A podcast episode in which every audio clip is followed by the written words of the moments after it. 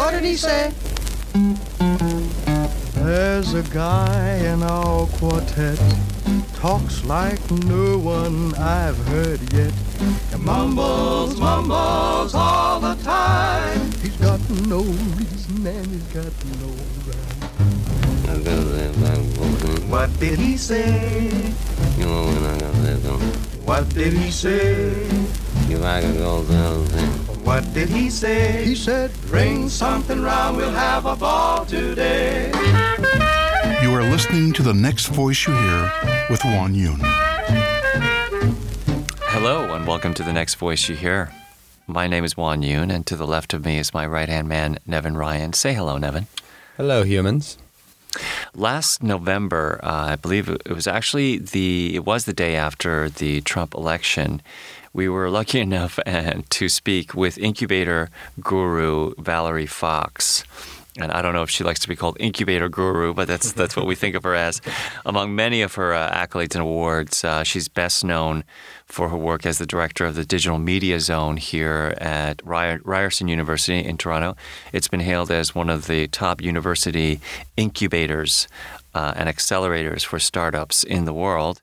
And she's now started her own consultancy called Pivotal Point, which brings the magic of her successful DMZ work to other academic institutions, corporations, regions, municipalities around the world who are really looking to create innovation hubs and startup uh, kind of um, startup friendly districts in these this digital age. Yeah, so that's basically what we're going to be talking about today in this episode is entrepreneurship, incubation, uh, and its effect on on the future of advertising and the world around us. Uh, so let's just d- dig right into it, um, or dive right into it. in a, in your interview with her, you started off by discussing the importance of open source systems uh, when it comes to entrepreneurship. So let's see what she has to say about that. Where we're going, uh, and what I've been finding out since I uh, helped create the DMZ, and also now that I'm helping incubators grow all over the world, is the fact that you are only as good as the people that you happen to know or you're working with at the time. What would happen if you actually were opening yourselves up to other amazing people outside of what you know, outside the barriers of, of where you happen to live or where you happen to work. And what I found is that it just opens up your whole world of possibilities. There's a whole world out there of incredibly smart and brilliant people who are on the edge of innovation, on the edge to help us get through this new transition into the digital economy, into the 21st century. And it's those connections that are enable us to actually make the changes that are necessary. And, um, it, it, it's also because of the sense of purpose, because our world is in such a transition. You're calling it the Renaissance, and I, I, I love that you say that. Um, it, what's interesting is that it's the connections that are going to enable us to help uh, to have that help happen but it's also our sense of purpose what is it that we're going to add from a personal perspective uh, that we hold uh, a value to ourselves and that we can give to others to enable that to happen what we're able to do now i think more than ever is use the gifts that we were born with and hone them to give into a society collaborate with that society and do that much more and I know I'm speaking in broad strokes now, but those are the premises behind an incubation like environment. And that's what I'm trying to uh, stimulate all over the world. Mm. Now, with, with that frame in mind, the compare and contrast example that I'd like to, to talk about is the example, if you can talk about it, of IBM wanting to create uh, their own zone, kind of a closed or private zone, versus the incredible project that you're working on in Johannesburg, which is an open system. And can you tell us, using those two as sort of case studies, the difference between a closed system and an open system, what it means, and why it's important to have an open system? So, in a way, it, has to do with playing with the idea of innovation.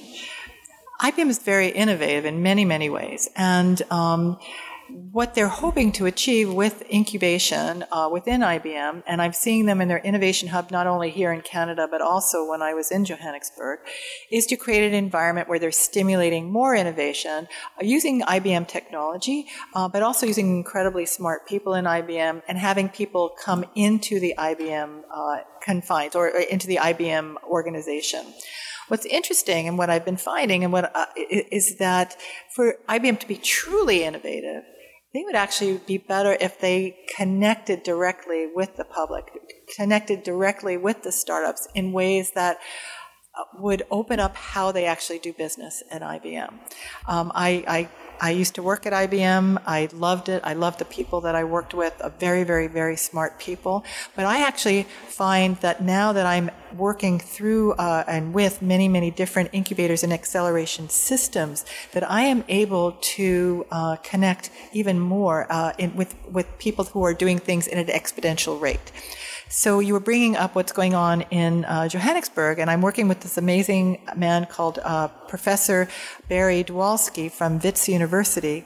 And what he's done is created a hub. He's calling it Tshimologong Precinct, and this is where he's having multiple incubators come under the roof of this precinct, which is in a place called Braamfontein in Johannesburg. And it was put in there so that they, he could create exponential growth of new companies um, within this area and transform streets that were very, very dangerous to walk down into streets that are not only peaceful but are now thriving. IBM is actually there, and they are they are what I'm hoping is going to happen is that their doors are going to be more open to the other incubators that are right down on that street, and I believe it's going to help IBM um, in ways that IBM will not expect to by being associated with the other incubators. This is where you're sharing knowledge. This is where it's not competing. I don't believe in competition. There is no competition in incubation. There is competition in business, absolutely. But it's a different kind of competition. It's where we're all we're being we're competing for the sake of creating a better world. So, what Valerie is saying uh, runs very parallel to our shared outlook uh, and emphasis on ecosystems and how they are necessary for businesses and brands today to survive. Uh, what I found very interesting, though, was her work with her colleague in Johannesburg, where they're creating an incubator hub, which they called Tshimologong Precinct. That really rolls off the tongue, actually. um, essentially, they're using incubation as a means for social and economic change and I don't believe this is uncommon today. We see a lot of positive effects like this from incubators and accelerators all around the world. It's just not just happening in South Africa. For instance, we've been seeing a lot of these large incubators in North America and Europe as kind of the new education system. Mm-hmm. Um, they're kind of becoming the new MBAs of our day. Well, in, in some some ways, you know, people behave a bit like um, like bacterial colonies, meaning, you know, when we, we, get a foothold and there's a couple of cells, you know, as it mm-hmm. were, in a place that's that's very fertile, you know, that has the the resources to support them and exactly. to help them grow. You know, it, uh, creative people attract more creative people. Mm-hmm. Entrepreneurs tra- attract other entrepreneurs. They also attract other suppliers. Um, they have sources of money, you know, so they tend to locate themselves in places that are transport hubs as well as near financial centers mm-hmm. uh, to get the investment. In other words, they need money, they need goods and services, and they need talent. And they tend to situate themselves in these kinds of places. And when they do, uh, and create a bit of a buzz, it's a magnet for more resources, more talent, more people, more suppliers, more customers. Yeah. And then this energy kind of, you know, accelerates, this momentum starts to happen.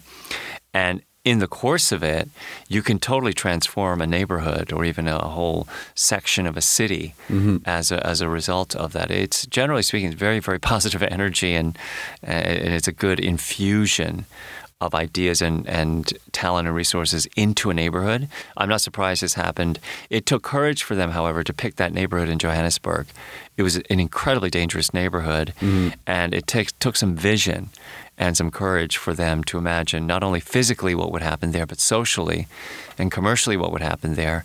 And then as a result, what it would do to the neighborhood and to residents and quality of life on the streets. And it just completely changed everything yeah. for the better. And for to kind of re- reiterate Valerie's point in, in the interview before there, um, it's all about the network too. Why these big incubators, why they're so successful, is because they have hundreds of, of, of founders that are kind of willing to go to bat for these companies or these startup companies that are in their incubators, right? And they're willing to leverage their connections for the betterment of of these companies.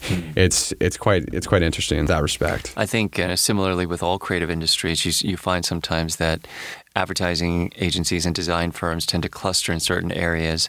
They tend to cluster in areas that are fairly close to where creative people, creative class people, want to live and and hang out, you know, and work, um, as well as you know, n- therefore near uh, a decent food and beverage scene, and again near certain transportation hubs because those kinds of people tend to travel a lot. They take trains, planes, and automobiles, and they're more mobile, etc. Um, so yeah, really, this ecosystem way of looking at the world uh, helps us to understand a where should there be a creative or innovation hub, and they're very similar. Creative hubs like creative agency and architectural firms and design firm hubs and districts, uh, and incubation hubs have certain characteristics in common. Obviously, an incubation hub or, or center is more specific and it's more planned out, you know. And what I find interesting about these examples is you need two things, two general qualities for these to work. Uh, in, terms of changing the dynamic of a region or a neighborhood, one is um, you need a high concentration of talent and investment in a single place, like an epicenter with a high concentration of that energy, uh, to create this sense of specialness, to create that sort of magnetism. Then the other thing you need to build in is what I would call porous boundaries, permeable boundaries instead of a citadel. Like you could attract a lot of companies and create an innovation hub in a building, but if you seal it off, Yeah, if you have a big you know wall. where exactly, you know where there's not a lot of contact with the outside world. You're not doing a lot of co- collaboration and open collaboration, not just Extending within, your but network. extending it out beyond the boundaries of those walls into the neighborhood, into the city, into the region, e- et cetera. An, a non-porous, a solid, you know, boundary will do interesting things inside that building if you have enough people, talent, and resources. But it, it still limits the growing power and you know, the magnetism of that space and what she did there, or what Cambridge did in Cambridge, Massachusetts, and the Cambridge Innovation uh, Center there, uh, which is quite world-renowned, right down the street from MIT and across the street from the you know Boston headquarters of, of Google and Microsoft has a big office there. Harvard is down the street, University of Massachusetts, et cetera. So you have lots of talent, lots of money, and you have a city that has made it, you know, through zoning and tax laws, et cetera, has made it very attractive for these companies and these little startups to work side by side and have decent Yeah. rent you know, have access to, to resources. Boston, you know, right across um, the river from Cambridge, has the waterfront section, which in and of itself is its own innovation hub. Even the state of Massachusetts has been participating in making sure that Massachusetts, and particularly Boston, Cambridge, um, is conducive to startups and entrepreneurs and, and innovators of all kinds coming in. This then attracts people like us who work in branding, advertising, marketing, you know, et cetera, because those companies sooner or later need those services, and that's not what they do Yeah. for a living. And we'll we'll talk about that. When branding and marketing, when does it really come in to startups? We'll talk about that a little bit later in this episode. So it's it's clear that entrepreneurs really need to adopt this open source model. We know that. Uh, but I guess the next question would be, how do privately owned companies with confidentiality requirements and legacy systems in place, um, how they transform into these open source systems? How they allow them into their companies? So let's see what Valerie Fox uh, had to say about that. Can they create a more open system? Is it even possible? Well, it, it's that's a huge question. I think it's possible. It just means that they have to change their mindset a bit, and also what at the end of the day, what are they trying to do? If it if it's if you're looking at a company strictly from an economic perspective, they're going to have a lot of trouble with that because I think that trade secrets and all that kind of stuff helps them be more competitive on an economic scale. But if we look at things from an economic and social scale, and uh, and if you look at social currency as being worth as much as economic currency, I actually think that um, they could do that much more, and that openness would tend to serve them better in the long run. I think it's. I think looking at things economically is a very short-term way of looking at things, and I think in the new Renaissance economy that you're speaking of, we actually have to look at the long run. What's best for humanity? What's best from us for us from a social perspective? It doesn't mean frivolous, and it doesn't mean oh, you know, CSR. It's not that. It really is about how are we working together as a society to become better and creating a great life for ourselves economically. Mm-hmm. What do you think about uh, the you know, Indiegogo and Kickstarter, you know, crowdfunding phenomenon? Is that something that you encourage, or what is your point of view on that eh, in the work that you do? I think it's beautiful. Um, it's uh, I, I, think it's got a ways to go. It's still in its infancy on how uh, crowdfunding, crowdsourcing is working. I think we have we, we have to systemize this a little bit more. I'd like to see uh, because I don't think people are taking advantage of it as much as they possibly could. I we. Um, I had a, a conversation just earlier about wealth and about investing in uh, your in your community and investing in your culture, I think that we should be using our money differently. So money is not um, the end, it's a means to an end. And if your means to an end is to create a better humanity and better social structures, then investing becomes part of that. So it should be the mindset of investing should be as much as how you're making your money investing is investing in the culture and, and, the type of community that you want to live in to enable you to have a better life, but also to enable others to. And I believe that crowdfunding helps that. But like I said, I think we're only in our infancy right now. Speaking of investing, and because you witness, you get involved, and you you encourage and support innovation zones, small to large, all over the world, so you have a real bird's eye view. There's been a lot of talk lately of you know boomers and the uh, the wealth that they're going to be transferring, wealth transfer to younger generations, et cetera. Is there a huge untapped opportunity when it comes to boomers and their wealth in terms of creating funnels, you know, uh, funding, you know, or investment funnels into these various zones? Are, are, are we should we connect some dots here to to drive our economy? Yes, and I think uh, absolutely, because I'm also finding people of, of, my generation, boomers, that they have accumulated some wealth. And the interesting thing is that they don't know what to do with it. It's never been part of the mindset to invest back into society or their community. They know they want to help their children, and they do. Could there be tax breaks if they were able to do that? But it's not even just putting the money in, it's actually getting involved. And if you meet, uh, when I'm meeting people within a five year range of my age right now, they actually they want they want to matter. They want to give back. They want to, you know what? It's, a, you could call it giving back, but it really is. They just want to matter. They're still living. They're still vibrant. There are things that they can do that that do matter. Their their knowledge matters, and they could be uh, enabling our young people to help in this transition into the new world. So it actually also gives a sense of purpose. So yes, economically, but also their time, their knowledge, their experience is so valuable. Yes, for sure, have a vacation and that kind of stuff. But there's lots also time to get more involved, and I I, I think that that's very important for people my age and older.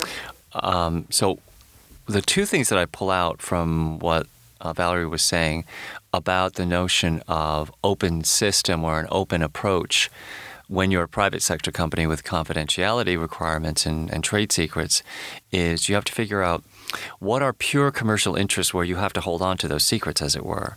And what are areas where you may have some uh, community or social interests that have a long term effect on your, your brand or on your license to operate, on, on how attractive you are as a place to work for talented employees? Those things are very much influenced or affected by the degree with, to which you, you collaborate and you share and you're open and you're involved with mm-hmm. different kinds of companies um, it, it says something about your values, but it also says something about how fun or interesting it is to work there at your company. So I, I think what she's saying is figure out where you can share because it relates to uh, your social and maybe non-commercial or non-purely commercial yeah. interests, and also take the long view the short term quarterly profit, make a killing. I need to, you know, yeah, commercially be successful. Cross, check some boxes. Obviously. You know, those things, of course, you're going to be quite confidential about a lot of the information here. You're going to share quite so openly. Uh, but there are other things where there's every reason to share. There's relatively little risk. So I think what she's saying is be intelligent about it and have a mindset that Mm-hmm. where you're willing to look for things that you can you know be open about or create an open you know system or open approach Yeah. you know about. And i think really what she's saying is and regardless never forget that your company is always part of a larger ecosystem you know and you can you can either be a, a little cul-de-sac in it or you can be a big intersection point in that ecosystem. Which would you rather be? And to have a thoughtful answer to that that question and an evolving answer to that question, right? As opposed to the knee-jerk 20th century way of running a company, which is to be to have uh, solid walls, so to speak, around everything, and never to share and to see everyone as competition. That black and white way of of seeing business and seeing It's the world is detrimental, and it's very out of date. And I, I think that's really the point that she's delivering as an innovation expert. Now, switching gears here, to her, the next question we asked her, which was about crowdfunding. Um, I agree with her the fact that it's still in its infancy. Uh, however, we are seeing its development from this kind of new age, innovative way of funding uh, into something that is widely accepted and adopted by large corporations and even advertising agencies in, in their marketing budgets. I even read recently uh, about large media outlets adopting it into programming. So, like Shark Tank, do you know Shark Tank? Shark Tank? I would like to describe it as like disgustingly rich people taking taking advantage of and belittling inventive poor people in some way.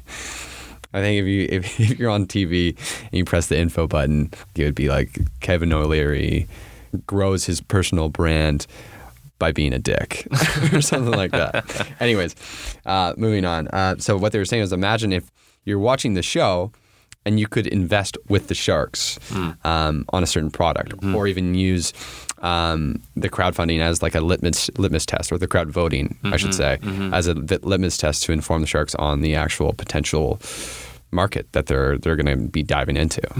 Um, okay, so let's move on to ideas here. Uh, you asked her uh, during the interview about protecting and possessing ideas. Let's hear what she has to say. The sense of ownership is changing. Do you find that's the case with the younger generations? Uh, yes, and I would say it's fairly recent. It's only been the last, say, three or four years where people are getting a lot more comfortable with sharing because the, the premise is that you're only as good as what you execute. Ideas are ideas are ideas. And how you execute, and if you can execute better, and you can connect to your customers, you're able to make that much more impact. And that actually is, is super important for your company. So, yeah, it's not a, the idea itself. Everyone's had your idea. Honestly, eh, worldwide, uh, every idea I hear, even the most incredible ideas, I'm hearing somewhere else. But it's how, how you implement it, it's how you execute. It's interesting because I think we're going through that transition as well in terms of concepts of ownership. Like if you watch The Social Network about Mark Zuckerberg and the creation of Facebook, you know, he was engaged in a, in a protracted legal battle with the Winklevoss twins, who claimed that it was their idea and they should. And so this, you know, um, a debate or, or I should say, uh, competition of ownership uh, was was a very big factor, you know, in that. I find the ecosystem model very interesting because people are not uh, quite as fixed in their notions of, of ownership. Who came up with it? Whose idea is it? Who makes the money off of it? And do you find it's because people are more used to the fact that there are many, many different ideas, as you said before, and it's how you execute it that matters? Oh, 100%. You're just reminding me, of, um, if I'm going way back, about six, seven years ago, that we had a company that was basically Instagram before Instagram, and, and, and it was called Burston. And I love the guys who came up with the idea, but it was how it was executed, and they couldn't get it out the door fast enough. And I'm sure there are a thousand other reasons, but Instagram like just took off like crazy, and we went, "Oh my God!" But we had that right here. But that's what I mean about having ideas and how and how, how you get them out to market. It really actually always comes down to your market, right? And if we were to break that down, the notion of executing a good idea really well, is it about uh, user experience? Is it about branding and marketing? Is it what are the areas where um, entrepreneurs need the most help? They may have a great concept, the next Instagram or the next Facebook, but where is it that they need, the most help in terms of execution? On a, on a B2C, the first word that came into my mind was traction. You need traction. You need a lot of people, millions and millions of people using it, and it's it can be chicken and egg sometimes on how, how you're going to be creating uh, the crowds that are going to be using your technology and how they're using it and that kind of stuff. So, what is it that you need to stimulate many, many, many, many people using your stuff and, and then having it iterate super quickly. B2C is more difficult that way. So that's why we're seeing more businesses, I think, looking at B2B as, as an easier way to get to market. But now B2B, B2C now is so, it, it so relies on so many people at once. It's difficult to do. And uh, that, you know, but if you look at Instagram, that's, that's why it works so well. They were able to get so many people to embrace it and use it for all kinds of crazy stuff. So what you said uh, at the start um, of that little clip there was very interesting. An idea is the easiest part. It's how you execute it is the most important. Mm-hmm. Now, in advertising, I've heard many times uh, that ideas are the lifeblood of the agency. Um, we are in the business of ideas. This isn't making me second guess it now, though. well, the word idea is a very general word. And I think, you know, there are ideas, particularly when it comes to things like crowdsourcing of ideas or you're in an ideation or a brainstorming session, you'll, what you'll get is the notion of an idea, the kernel of an idea, the beginnings or the glimmers of an idea. Mm-hmm. We should probably come up with a name for that and not call it idea. Um, if you're going to use the advertising agency's classic definition of an idea or big idea, capital I, is a concept that has been uh, that's based on really good insight developed into a true conceptual platform uh, with some indications of how it would be executed, In a fully realized, yeah. thought through idea with some notion of execution. Let's put it that way. Mm-hmm. That is, uh, if that's your definition of idea, then all these other things that we're calling uh, ideas, mm-hmm. you know, that are generated kernels. through, yeah. are, are just the kernels or the inklings or the beginnings of something that will eventually become an idea. So I think we our, our language sometimes gets so general that we think we're talking about the same thing when we're using that word in different contexts, and we're actually not at all talking about the same thing. So I, I don't know if that clears it up for you, but um, it clears it up a little bit. It's an execution of a kernel to make it an idea. I think what is important too. Or the, what I would say is there there's stages in the evolu- in the development of, of the thing, idea. right? It's very similar to you know there's there's we all began as a, what do they call it a zygote, you know, where yeah. we began as you know when our mom and dad conceived us, right? So we Uh-huh. were a single cell, right? So there was there, first of all there was the glimmer in our parents' eye, as they say, you know, and then there was the single cell at, that- at that moment, and it, oh, it's that's life now. It's how life happens. Oh, come on. And then it turns into an embryo, which becomes a fetus, and then it it it it comes to life, as it were. It draws first breath, and is out in the world as something separate from its mother On your first TV spot. right? And it's et cetera. And then eventually stands on its own two feet, literally and figuratively, and eventually leaves the house. And then it is has a complete separate life identity, Mm-hmm. et cetera. If you think of, of life, the you know the process of life. In that way, it's not that different from the process of an idea. Mm-hmm. So I just want to be careful with people that um, you know when when you have the notion or the inkling of an idea at the very very beginning, it's a seed.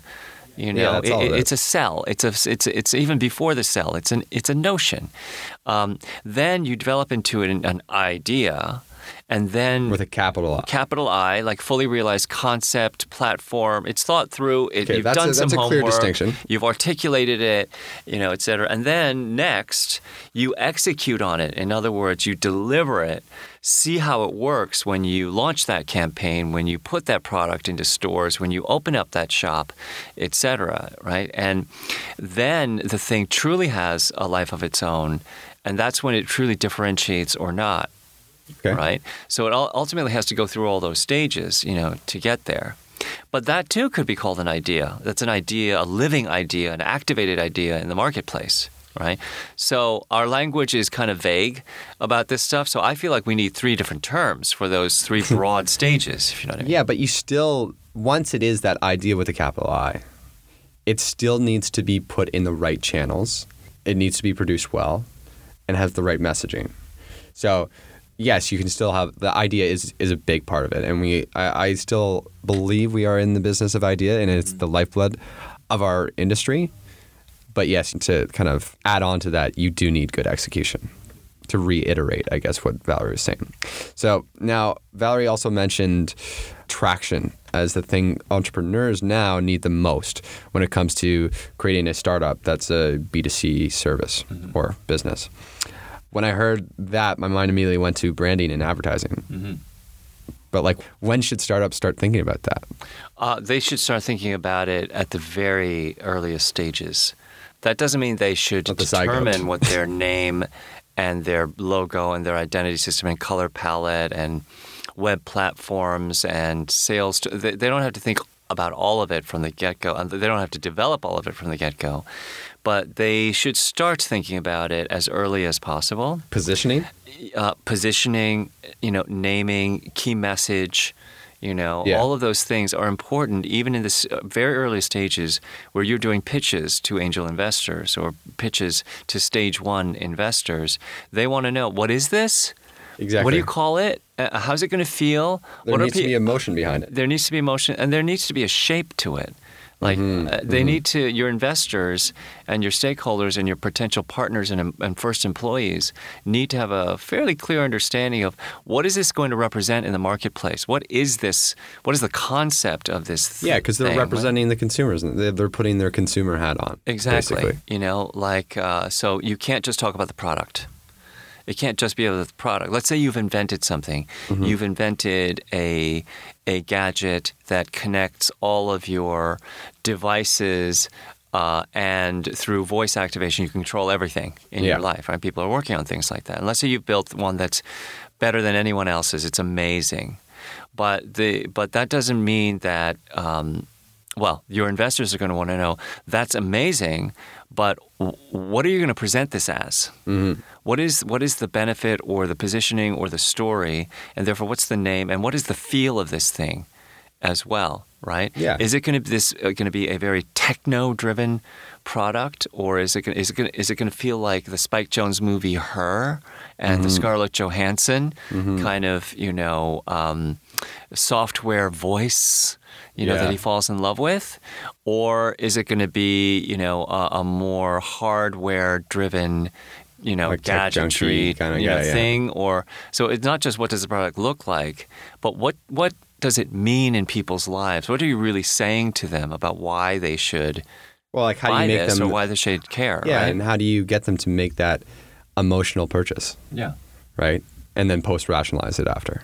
Exactly. Yeah. And if nothing else, a lot of startups and entrepreneurs have a very hard time explaining the value and the purpose or the meaning of the idea, the business idea that they have. And they go on and on and on, a lot of them, especially from their tech world. Uh, and they'll use jargon that people don't understand, that investors sure don't understand yeah, in a lot one of gives a shit. cases. Um, it gets very technical and people get lost. And, you know, we have to remember, you know, that we know as people that consumers uh, will generally buy something if they intuitively understand the meaning of it.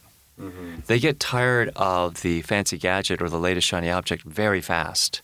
That lasts, you know, that's like rubbing alcohol on the skin. It evaporates in seconds. Mm-hmm. You feel something, but it evaporates very, very quickly. To stay with it, to buy the next iPhone, to buy the next MacBook, to keep going to that store, etc. You, you have to have installed yourself in- Injected. in a meaningful place in people's lives. I'm going to say that again. You have to install yourself into a meaningful place in people's lives. That takes some doing to figure that out. And the Yeah. name, the identity, the branding, the messaging, the tagline, all that stuff are the beginnings of that. They, they start to tell that story. Mm-hmm. So earlier than later, figure that out and, and invest properly in, in doing it and doing it well, doing it in a thoughtful way Yeah. uh, so that you don't do it over and over again and you don't confuse your various audiences. Yeah, by rebranding like, 15 times. okay, Yeah. like you What looked like that again? before, Yeah. but now you feel like this. And no, you don't want to do that. Okay, and so that about wraps it up for today. Uh, I'd like to thank you all for joining and lending your ears. I am Nevin Ryan, I'm Juan Yoon. And the next episode, we will be speaking with cinematographer Ray Lavers. So keep your ears open, and uh, we'll be talking to you soon.